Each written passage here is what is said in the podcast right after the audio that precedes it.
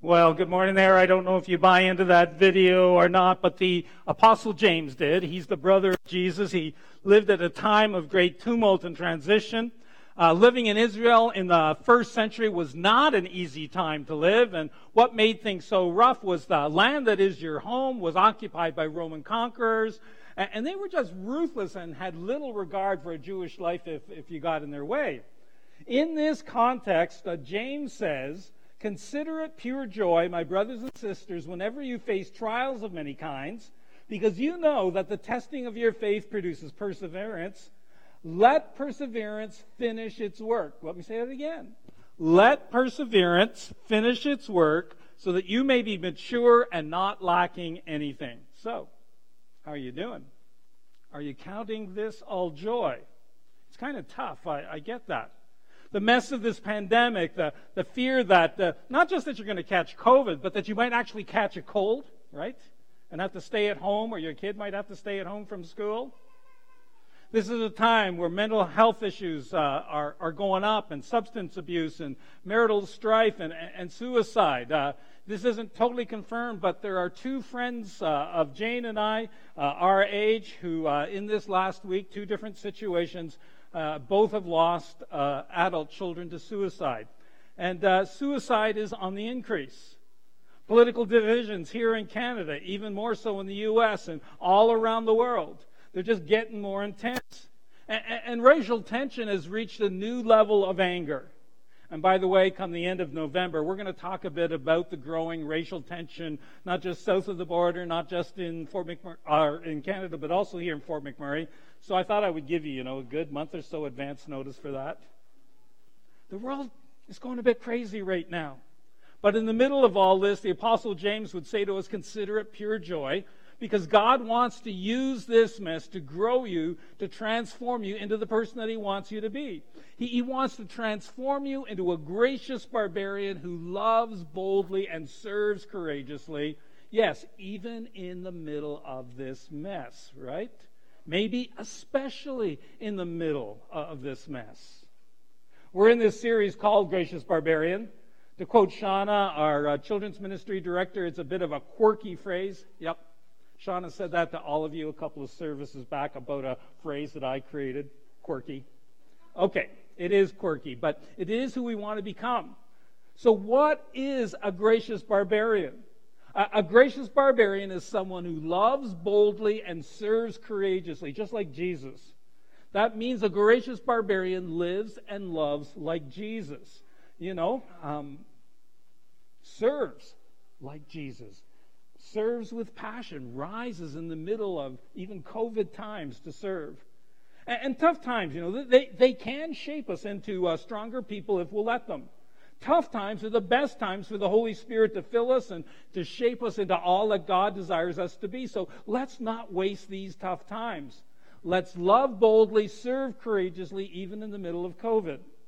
Now, originally, what I was going to do today is talk about the role uh, of rituals in, in helping us, uh, you know, develop roots that go deep to strengthen us to be gracious barbarians, what God wants us to be. But sometimes, as I put a message together, it, it, it morphs into something else that the Spirit is leading me to go a slightly different direction. And it's not a huge shift, but I'm going to talk more about spiritual disciplines that will help you in the midst of these pandemic days than maybe uh, ritual itself. Now, uh, disciplines are a bit like rituals, they're just not quite as mysterious. You know, the baptism you saw today is a ritual. Um, when we do communion, that's more like a ritual or a rite. Uh, so, uh, but today we want to focus on something on, on spiritual disciplines. So let me ask you a question.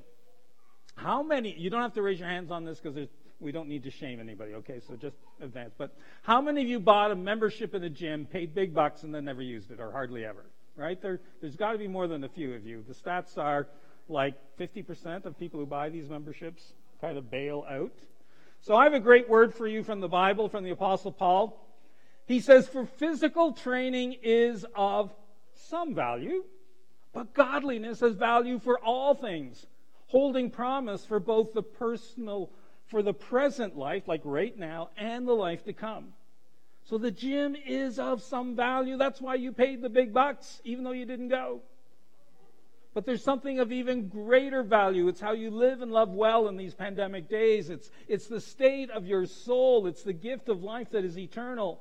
These things are actually more important than eating right and getting physical exercise. I mean, don't hear me wrong. Eating right and, and physical exercise are hugely important.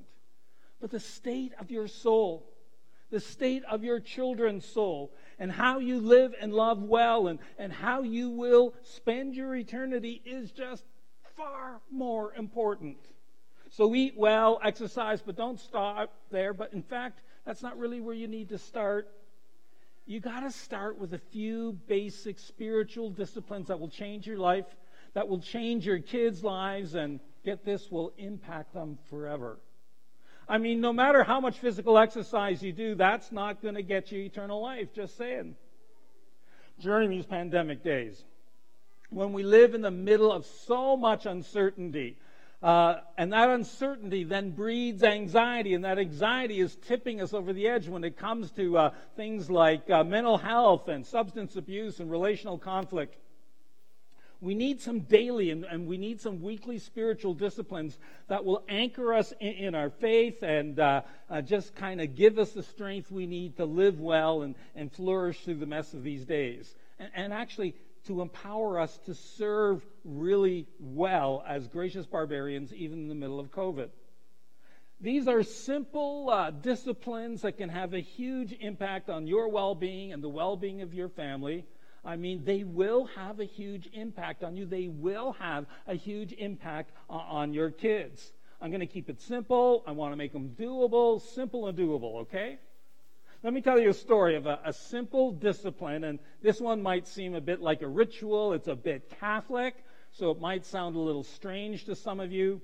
As most of you know, I was raised Catholic. I, I come from generations of Irish and Newfoundland Catholics. When I was in junior high, my, my, Catholic priest suggested that we start our day and end our day with what's called the sign of the cross. It goes like this in the name of the Father, and of the Son, and the Holy Spirit. Amen. I'm sure some of you are familiar with it, other of you, no. But it's just really simple. In the name of the Father, and the Son, and the Holy Spirit. Amen. That's it.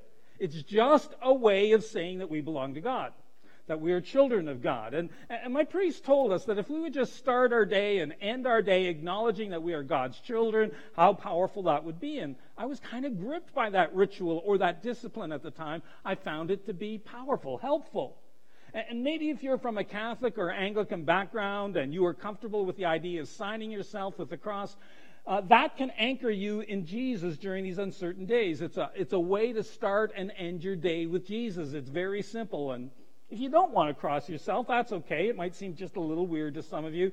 Just start your day and end your day and say, Jesus, I'm yours. You wake up and you say, Jesus, I'm yours. You, you go to bed and you say, Jesus, I'm yours. Totally powerful. Okay, something that might even be a step more powerful that I would like to suggest for everyone. Start your day with, hey, just one verse of the Bible, just one verse, and take that moment to ask God to be with you throughout your day. Start your day with God. Let God speak to you through just one verse, and then commit your day to God, asking Him to be with you and to speak to you throughout your day. And the way that I'd like to suggest that you do this is that you download the YouVersion Bible app and, just read the verse of the day that's part of that app. The YouVersion Bible app is awesome. Thank you, Life Church and Craig Groeschel, for giving that to us. The YouVersion app. And hey, this is not really time consuming, but it is incredibly powerful you, you take a moment to connect with God at the start of your day or on the bus on the way to work or, you know, whenever it works. But all it takes is just enough time to read that verse from the YouVersion app, and then you ask God to be a part of your day. That's it.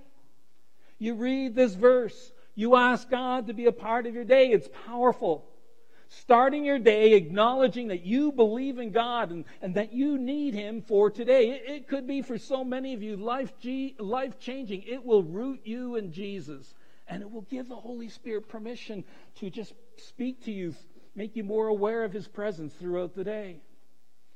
A, a scripture that encourages me to do this is from King David, who writes, Let the morning bring me word of your unfailing love, for I have put my trust in you.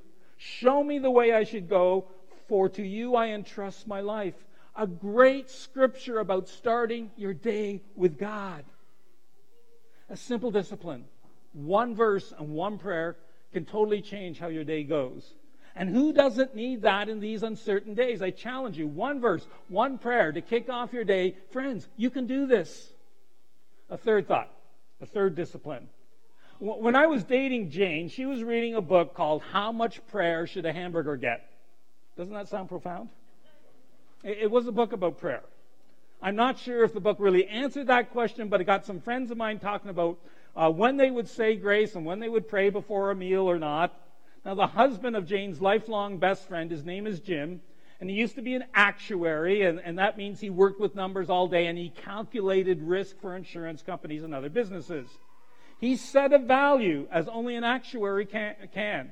He declared that if the meal was worth over $5, then you need to pray. That was a few years ago, so today that figure might be $10, $15. Personally, I thought the conversation was a bit nuts, but here's what I do want to suggest. Praying and giving thanks before a meal is actually something Jesus did. Take a look at the Last Supper. Here we read when, when Jesus was at the table with them, he took bread, gave thanks, broke it, and began to give it to them. Jesus gave thanks before a meal. The Apostle Paul, he did this, he did this too. I mean, uh, he gave thanks before a meal. And, and, we see this one time when Paul had been arrested uh, for his faith and he was being sent to Rome uh, for his trial. But the ship that he was on uh, suffered shipwreck, uh, landed on this island, chaos erupts, and they start to run out of food. Paul rises in the middle of this crisis to let everyone know that God will get them through this, uh, even though they're short of food and they need to eat, right? Eat what they've got right now and then let God provide. And before they ate, um, we read that Paul prayed. He, he took some bread and gave thanks to God in front of them all, and then he broke it and began to eat. I think giving thanks before a meal is a great discipline for you to have. At, the very least, maybe when you're eating together at dinner as a group, as a family, take a moment to give thanks for your food, take a moment to acknowledge God, who is our provider, and, and pray for our health. And you know, one of the things that we can be thankful for that I got really aware of uh, when I was doing some work in Papua, Indonesia, in the highlands there, um, with some of the Aboriginal people there um, before we would eat a meal, they would pray and they would give thanks and they would ask God to protect us from the food that we wouldn't die.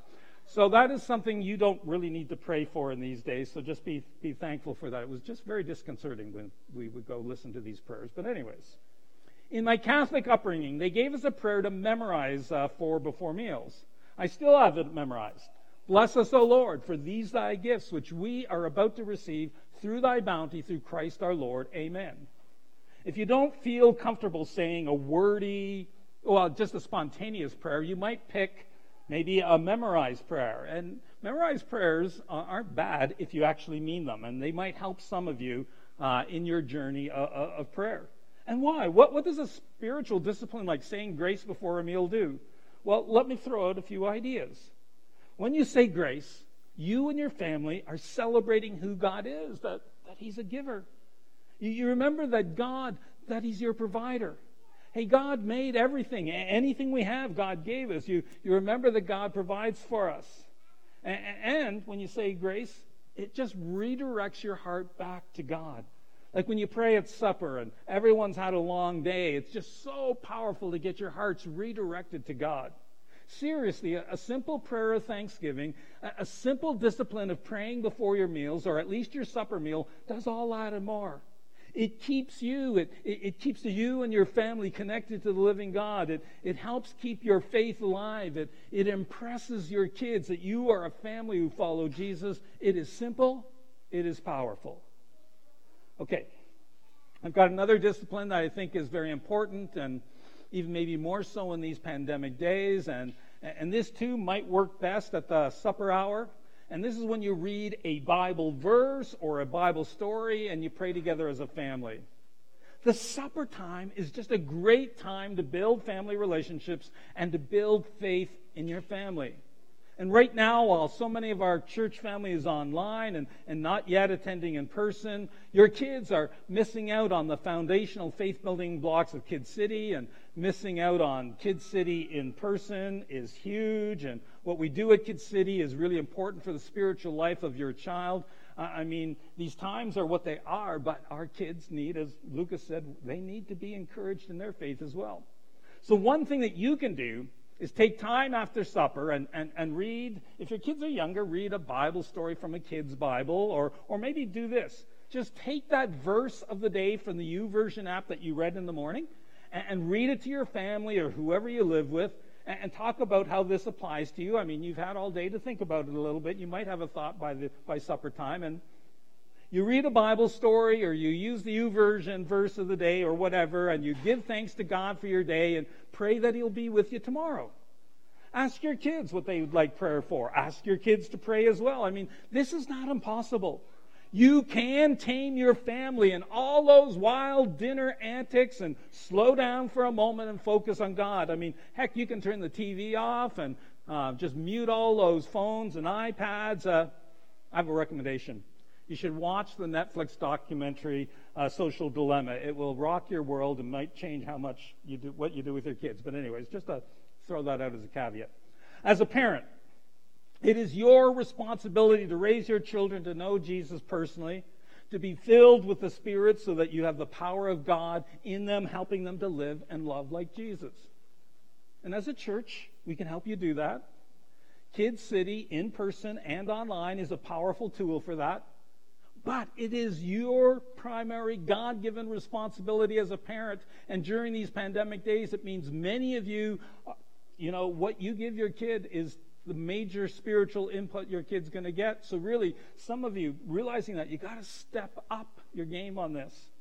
And I don't like being, you know, a guilt inducing preacher, but hear me. Helping your children know and experience Jesus personally is more important than how they'll do in school or sports, as important as all that is. Helping your children know and experience Jesus personally transforms who they will become as they grow up, and it has eternal impact. Let me put it to you this way. The faith that your children develops now means you will get to spend eternity with your kids. I mean, think about that. You could spend eternity with your kids.